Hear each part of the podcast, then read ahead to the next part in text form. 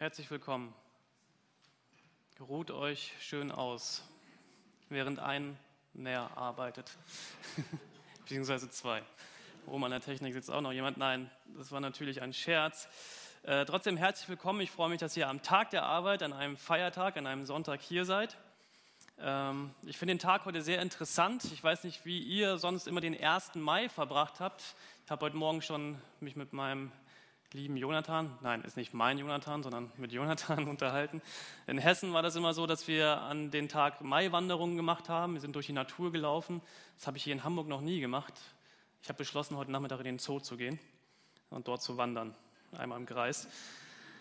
Ähm, Tag der Arbeit konnte ich ehrlich gesagt gar nicht so viel mit anfangen, habe dann aber äh, in unser Kirchenjahr hineingeguckt. Ähm, Kirchenjahr heißt das ja hier in Hamburg. In Hessen heißt es Kirchenjahr mit Ö. Hier in Hamburg Kirchenjahr. Ähm, und dort heißt es heute am 1. Mai Rogate. Betet. Ausrufezeichen. Und da ist mir sofort was eingefallen. Also Tag der Arbeit im normalen Kalender und Rogate im Kirchenkalender. Betet. Ähm, also eine Aufforderung und da ist mir ganz schnell dieses Zitat eingefallen, was Matthias Lehmann auch schon ähm, ja, vorgelesen hat. Martin Luther sagte einmal, und wir lesen das auch hier oben auch nochmal, ähm, bete, als ob alles Arbeiten nichts nützt und arbeite, als ob alles Beten nichts nützt. Und das fand ich sehr interessant, dieses Zitat. Und ähm, daher kommt auch das Predigtthema Work hard, pray hard. Ähm, arbeite hart und bete hart. Da fallen manchen von uns auch einige Lieder ein. Das heißt aber in diesem Lied nicht pray hard, sondern play hard, ist nochmal was anderes. Aber ähm, ich hatte auch gerade gleich so einen Ohrwurm im Kopf und immer wenn ich dieses Lied jetzt höre, denke ich an pray und nicht play. Ähm, aber ich fand das Thema sehr interessant. Arbeite hart und bete hart, was Martin Luther hier auch fordert. Und ich mache mit zwei weiteren Zitaten auch gleich einen ganz harten Einstieg. Und ähm, dieses, diese Predigt ist die Predigt der Zitate. Ich bin sonst nicht der PowerPoint-Typ. Ähm, ich habe aber extra, weil ich so viel zitiere, alle Zitate, die ich zitiere, auch immer wieder hier oben dran, sodass ihr sie mitschreiben könnt bzw. mitlesen könnt. Und ähm, die ersten beiden passen für mich auch sehr gut zu diesem Thema. Hände wollen zupacken, mehr Arbeit ist es, sie zu falten. Von Ulrich Liedholz. Und ein zweites Zitat, ein weiteres Zitat. Gefaltete Hände, Doppelpunkt, Kapitulation des Tatmenschen. Und das hat mich sehr getroffen, dieses zweite Zitat. Beziehungsweise beide in der Kombi. Ich lese beide nochmal vor. Hände wollen zupacken, mehr Arbeit ist es, sie zu falten. Und gefaltete Hände, Kapitulation des Tatmenschen. Und dann habe ich an euch gedacht, an uns. Ich schließe mich ja immer mit ein, mit all dem, was ich hier vorne sage. Und ich habe gedacht, wie habe ich in den letzten Jahren Hamburg eigentlich erlebt, diese Gemeinde hier erlebt, aber auch die Stadt erlebt. Wie tickt diese Stadt? Und ich habe gemerkt, dass Hamburg eine sehr, sehr reiche und eine sehr, sehr beschäftigte Stadt ist. Man hat immer irgendetwas zu tun. Man packt an, man handelt. Hamburg ist eine Kaufmannsstadt, also hat sich schon immer mit Handel und mit, mit Geld beschäftigt. Viele von uns sind auch in diesen ganzen Sachen beschäftigt. Schifffahrtskaufmänner haben wir hier unter uns und Kauffrauen. Eine. Und ähm, wir haben viele Händler hier, wir haben viele Menschen hier, die, ja, die, mit, die mit diesem Handel halt einfach beschäftigt sind und mit, mit Bankwesen beschäftigt sind. Und Hamburg ist so eine Macherstadt und war schon immer so, hat immer schon gebaut und hat immer schon irgendetwas getan, hat schon viele Katastrophen auch überlebt und irgendwie immer etwas gemacht. Und wie wir das eben in den Fragen auch gehört haben, anscheinend macht euch diese ganze Arbeit auch wirklich Spaß. Ja, ihr arbeitet gerne, wir arbeiten gerne. Ich schließe mich da wieder mit ein. Ich arbeite auch echt gern. Und ich glaube, das hart arbeiten, das kennen viele von uns was das wirklich bedeutet, hart zu arbeiten. Und das können auch viele von uns, hart arbeiten. Auch mehr als diese, was, 37,5 Stunden Woche haben wir jetzt? Ungefähr. Ich, ich habe, äh, da können wir nachher nochmal drüber reden. Und ich merke, dass man, man, definiert sich auch ganz oft über seine Arbeit. Was, also ja, wenn man sich mal so unterhält, ey, was machst du so? Ja, ich äh, bin Kindergärtner oder so, keine Ahnung. Oder ich bin Pastor, sage ich auch ganz gern. Ähm, und man spricht darüber, was man halt alles macht und tut und womit man beschäftigt ist. Und ich merke, ja, hart arbeiten kann ich und ja, ich definiere mich auch darüber oft und auch meinen Wert. Wer bin ich? Ja, das definiere ich ganz oft über meine Arbeit. Und ganz ehrlich, ich glaube, dass viele von uns auch manchmal zu hart arbeiten und zu sehr beschäftigt sind. Ich auch. Zu viel machen, zu viel selber regeln und zu viel selber in der Hand haben wollen, weil sonst macht es ja kein anderer. Und ich möchte es machen, um das und das zu tun und zu erleben, keine Ahnung. Mich irgendwie noch mehr und besser zu definieren. Und ich merke bei mir selber, wie gerne ich es habe, diesen Status zu haben, alles in der Hand zu haben. Ich kriege mein Leben irgendwie hin. Und ganz ehrlich, wie oft habe ich in meinem Leben gemerkt, es ist egal, wie hart ich arbeite. 40 Stunden Woche, 50 Stunden Woche, 60 Stunden Woche. Ich habe nichts in der Hand. Oder nur wirklich sehr, sehr wenig. Und dann zitiere ich mich selbst. Könnt ihr auch da oben lesen. Beten heißt loslassen und mit dem sprechen, der alles in der Hand hat.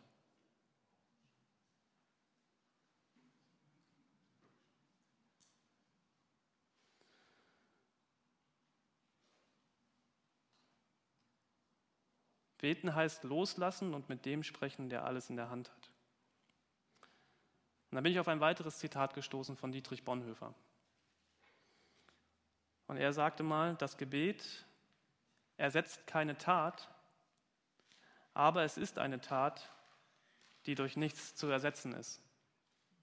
Das Gebet ist eine Tat, äh, das Gebet ersetzt keine Tat, aber es ist eine Tat, die durch nichts zu ersetzen ist. Und jetzt merke ich, wie es super persönlich wird. Für mich. Was bedeutet mir persönlich eigentlich Gebet und was bedeutet dir persönlich Gebet?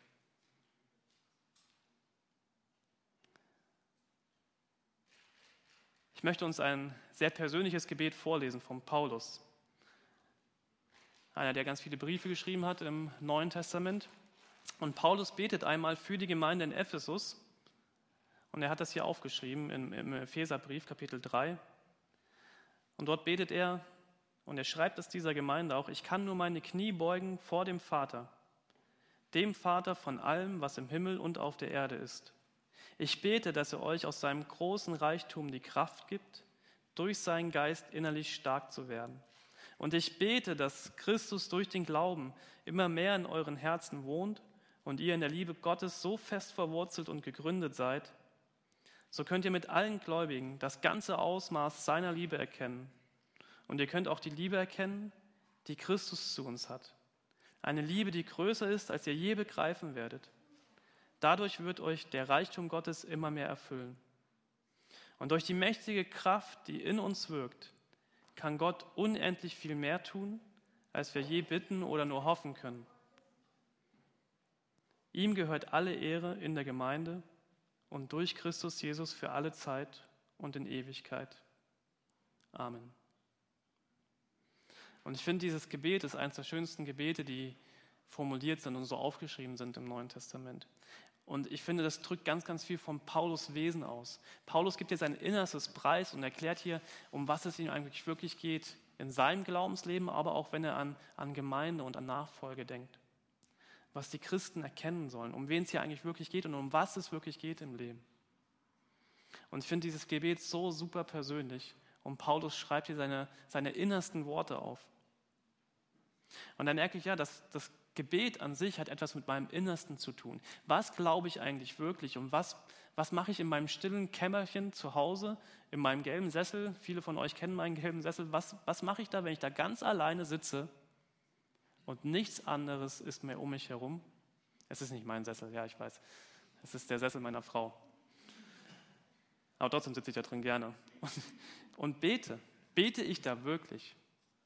Oder was tue ich da in meinem Sessel? Das weiß keiner von euch, was ich da wirklich mache. Ich kann hier vorne viel erzählen, aber was ist es wirklich? Was ist dein Gebetsleben? Hast du dieses Gebetsleben und was bedeutet dir Gebet? Vielleicht bedeutet dir das auch überhaupt nichts und du fragst dich gerade, was erzähle ich hier eigentlich hier vorne? Ich habe eine Oma, die lebt noch, die ist jetzt 92, wird 93 dieses Jahr.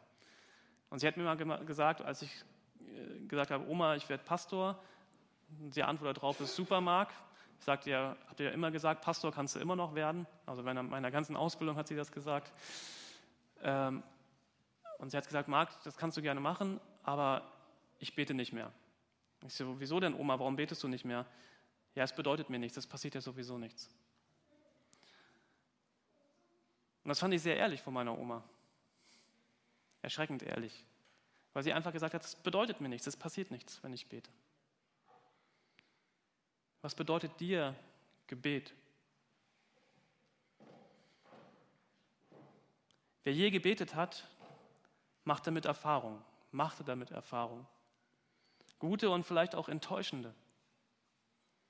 Sobald sich etwas mit Erfahrung verbindet, lässt sich nicht mehr objektiv darüber reden, habe ich gemerkt. Ich kann nur von meinen Erfahrungen erzählen, die ich persönlich gemacht habe. Natürlich kann ich aus der Bibel ganz viel herausarbeiten und Bibeltexte vorlesen, warum man beten sollte, beziehungsweise wer alles gebetet hat, und das werde ich auch gleich noch tun. Aber zunächst ist erstmal die alles entscheidende Frage, was bedeutet dir Gebet? Und ich habe da darüber nachgedacht, warum ich eigentlich bete, was mir Gebet bedeutet.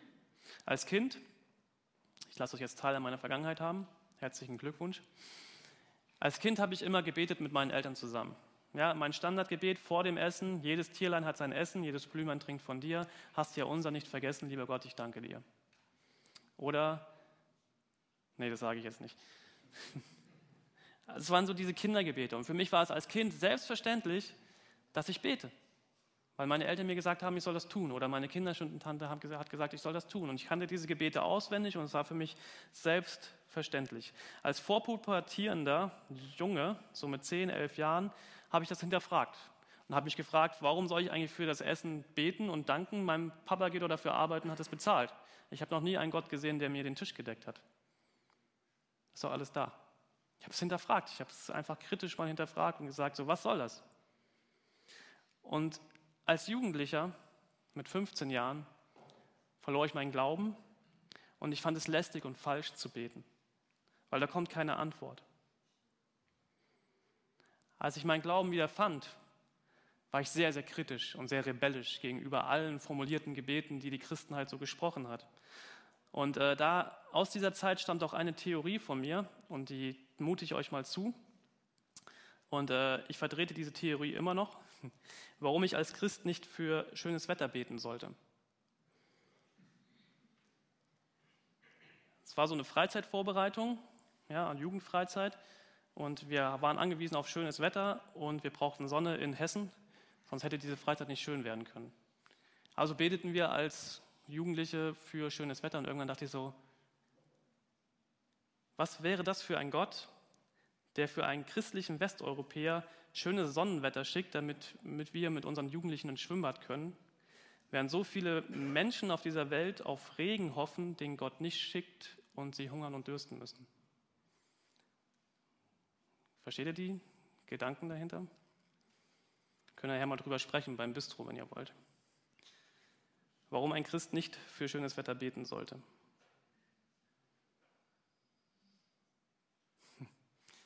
Jetzt bin ich erwachsen geworden. Und beten ist für mich so viel mehr geworden. Beten ist für mich heute ein Ausdruck einer Beziehung, die ich zu jemandem habe, mit dem ich sprechen möchte. Ich persönlich habe Gottes Liebe erfahren. Ich habe erlebt, wie freundlich und wie gütig der Herr wirklich ist. Und ich habe erlebt, wie Gebet das Einzige war, was in Schmerz und Trauer und Leid Trost und Hoffnung gegeben hat. Ich habe erlebt, wie ich die schönsten Momente in meinem Leben erlebt habe, die Geburt meiner Kinder, die Heirat mit meiner Frau, Sachen hier in der Gemeinde. Und ich einfach nur sagen, ich, ich, ich musste irgendeinen Ort haben, wo ich sagen konnte, danke, danke dafür. Letzte Woche war das für mich so, so ein ganz banales Ereignis. Ich hatte eigentlich ein super volles Wochenende und äh, auf einmal bekam ich einen Anruf und sagte, Marc, der Samstag, der fällt aus, der wird verschoben. Und ich hatte auf einmal einen freien Samstag und ich war hier im Gemeindehaus und ich war, glaube ich, der glücklichste Mensch in diesem Moment in diesem Gemeindehaus und bin hier laut rufend durch die Gänge gerannt äh, und habe nur noch Danke, Danke, Danke, Danke gesagt. Und ich habe mich so gefreut und ich habe Gott meinen Dank so zugesprochen. Das war für mich so, ich in all den Emotionen, die mein Herz bewegt, weiß ich, an wen ich sie richten kann, wo ich Danke sagen, Danke sagen kann und wo ich, wo ich sagen kann, ey Gott, ich, ich weiß nicht mehr, was ich machen soll, ich muss einfach nur noch heulen. Das ist für mich Gebet. Sprechen mit dem, der alles in der Hand hat.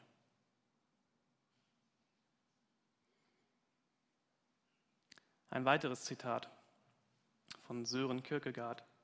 Beten heißt nicht sich selbst reden hören. Beten heißt stille werden und stille sein und hören, bis der betende Gott hört.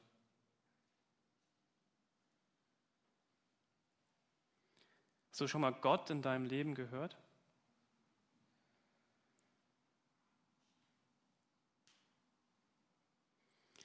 Wie oft fällt es uns wirklich schwer, die Hände mal ruhen zu lassen und den Kopf ruhen zu lassen und stille zu werden.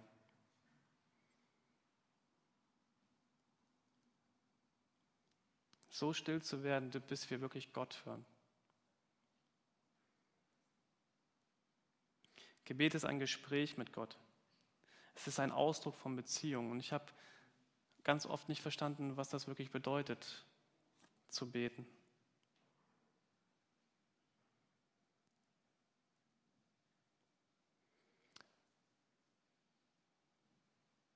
Manchmal bedeutet das einfach mal die Klappe zu halten, auch im Kopf, und sich hinzusetzen auf seinen Hintern und nichts mehr zu tun. Und einfach mal zu sagen, Gott, bitte, bitte, sprich mit mir.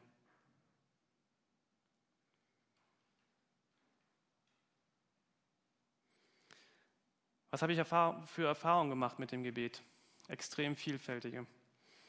Beten wurde für mich zu einer Ruhepause und zum Herzschlag meines Glaubens. Als Glaubender darf ich Jesus Christus lieb haben, als meinen Herrn, als meinen Erlöser, der mich wirklich frei macht von so vielen Dingen und als mein Freund. Beten ist keine Leistung, die du vollbringen musst. Es ist ein Ausdruck einer Beziehung zu Jesus Christus. Und die erste Wirkung von Gebet ist in meinem Innersten festzustellen. Ich setze mich der Liebe von Jesus Christus aus und sage, danke, dass du mich lieb hast. Und das hat mich heil gemacht. Und das hat mich frei gemacht von so vielen Dingen in meinem Leben. Und Gebet hat Auswirkungen. Ich habe immer wieder festgestellt, dass ich diese Auswirkungen aber nicht was weiß ich, wie in der Mathematik oder wie in der Physik von Ursache und Wirkung irgendwie analysieren lassen. Also du musst so und so beten und das und das musst du sagen und dann wird das und das passieren. Das wird so nicht passieren. Und ich weiß auch nicht, was, was heute passieren wird, wenn du nach Hause gehst und betest. Das kann ich dir nicht sagen. Ich kann dir nur sagen, dass wenn du anfängst zu beten, dass etwas passieren wird. Gott ist souverän, er handelt nach seinem Willen und er gibt uns Menschen den freien Willen. Und dennoch bin ich überzeugt, dass Gebet eine Wirkung hat. Und mein bestes Vorbild dafür ist Jesus Christus selbst. Jesus hatte so ein intensives Gebetsleben und er war der Sohn Gottes. Und wenn der Sohn Gottes, der so ganz nah an ihm dran war, an Gott dran war, es nötig hatte, immer wieder zu beten und immer wieder die Stille und Ruhe zu suchen und immer wieder das brauchte, mit Gott zu reden, wie sehr brauche ich das und du? In den Evangelien können wir immer wieder kleine ja, Begegnungen, Randnotizen lesen, die uns berichten, wie Jesus sich zum Gebet zurückgezogen hat, mitten aus seinem Alltagsleben. Lukas schreibt zum Beispiel in Lukas Kapitel 6, Verse 12 bis 13. Nicht lange danach stieg Jesus auf einen Berg, um zu beten. Und er betete die ganze Nacht hindurch zu Gott, die ganze Nacht. Ich weiß nicht, wer von euch in den letzten Gebetsraumaktionen hier beteiligt war vor Ostern. Aber was bedeutet es, eine ganze Nacht lang durchzubeten? Jesus tat das. Er betete die ganze Nacht hindurch zu Gott. Und bei Tagesanbruch rief er alle seine Jünger zusammen und wählte zwölf von ihnen aus, die er Apostel nannte. Das sind zwei kleine Sätze in den Evangelien. Wir können was Entscheidendes lernen. Jesus stand vor einer wichtigen Entscheidung, der wichtigen Entscheidung, wer sind die zwölf Jünger aus meinen ganzen Nachfolgern? Wen soll ich auswählen? Was, was soll ich machen? Und Jesus zieht sich eine ganze Nacht zurück, um zu beten. Und dann wählt er die zwölf aus. Und ich glaube, das ist hier so eine kleine Einladung an uns Menschen. Wenn wir in unserem Leben vor einer Entscheidung stehen, dann dürfen wir mit dieser Frage zu Gott kommen und darauf hoffen, dass er uns antwortet und, und ihn um Wegweisung bitten. Jesus lebte in stetiger und ungebrochener Beziehung zu seinem Vater im Himmel. Er war und blieb der Sohn Gottes, der stets mit seinem Vater verbunden war, immer. Und Jesus ist unendlich viel mehr als ein Vorbild, aber er ist auch ein Vorbild, genau in diesem Gebetsleben.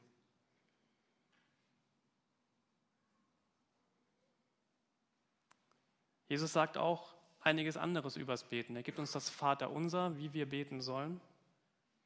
Und erklärt uns auch, dass wir beim Beten nicht so viele Worte machen sollen.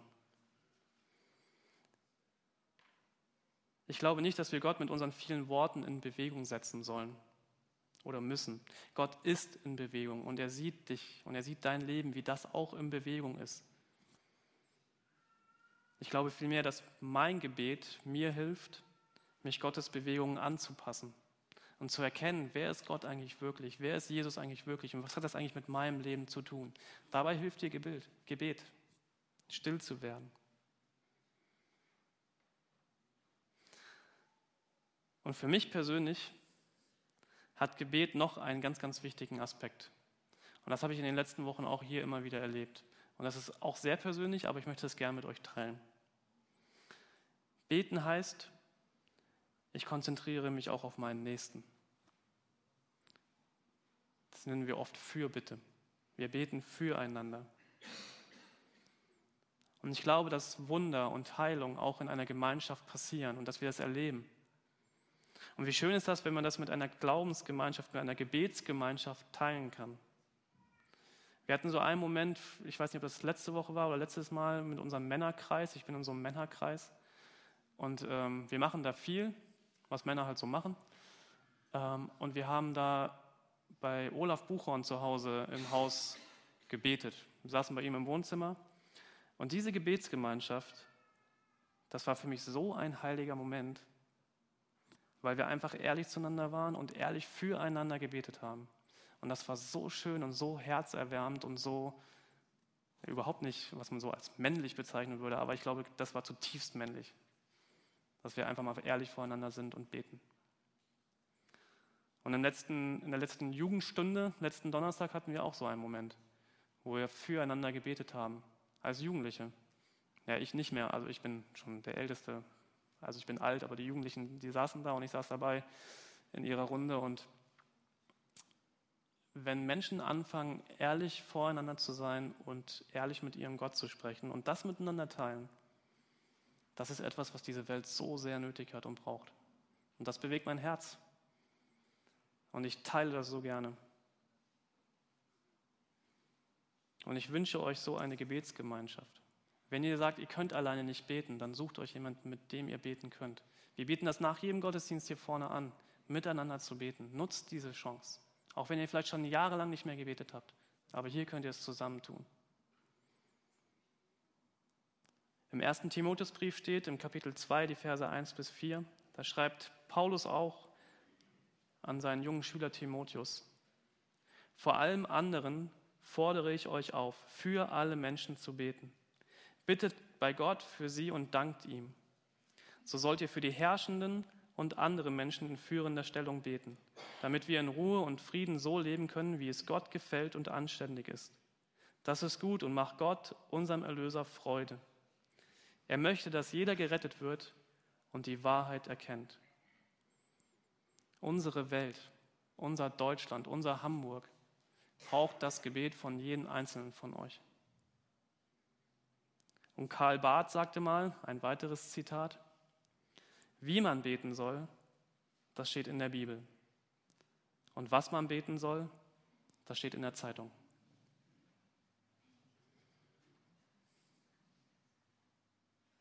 Und Paulus betete einmal, das ist nochmal ein Ausschnitt aus diesem Epheser-Text von vorhin, ein Satz. Ich bete, dass wir erkennen können, wie übermächtig groß Gottes Kraft ist, mit der, mit der er in uns, die wir an ihn glauben, wirkt.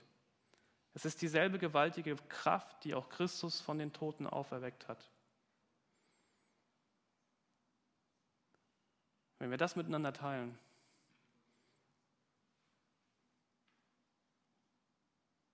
das kann was verändern.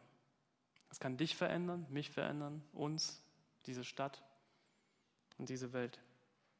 Gemeinsames Gebet bewegt. Lieder in den Lobpreiszeiten, die wir hier in dem Gottesdienst haben, sind oft gemeinsam gesungene, gemeinsam gesungene Gebete, die mich oft so sehr bewegen.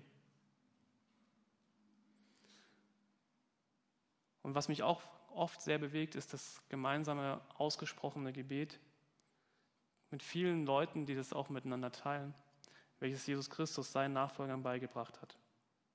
Das Vaterunser. Und ich möchte mit diesem Vaterunser ja, diese Predigt beenden. Und ich möchte euch einladen, dass wir dieses Vaterunser gemeinsam beten. Weil ich glaube, in diesem Gebet, über dieses Gebet könnte man eine ganze Predigtreihe machen. Da steckt so viel drin, was einfach wahr ist. Und ich wünsche mir, dass du dieses Gebet, was Jesus Christus uns beigebracht hat, einfach mit nach Hause nimmst in deinem Herzen. Und vielleicht zu Hause neu anfängst zu beten oder neu und anders oder dir jemanden suchst, mit dem du zum ersten Mal vielleicht auch eine Gebetsgemeinschaft hast. Bete. Das wünsche ich dir von ganzem Herzen, dass du damit auch gute Erfahrungen machst. Weil ich glaube, dass Gott es tun wird. Er wird dir gute Erfahrungen mit ihm schenken, wenn du dich dafür öffnest. Das Vaterunser finden wir hier oben an der Wand auch. Und steht bitte auf. Und wenn ihr wollt, dann betet es laut mit.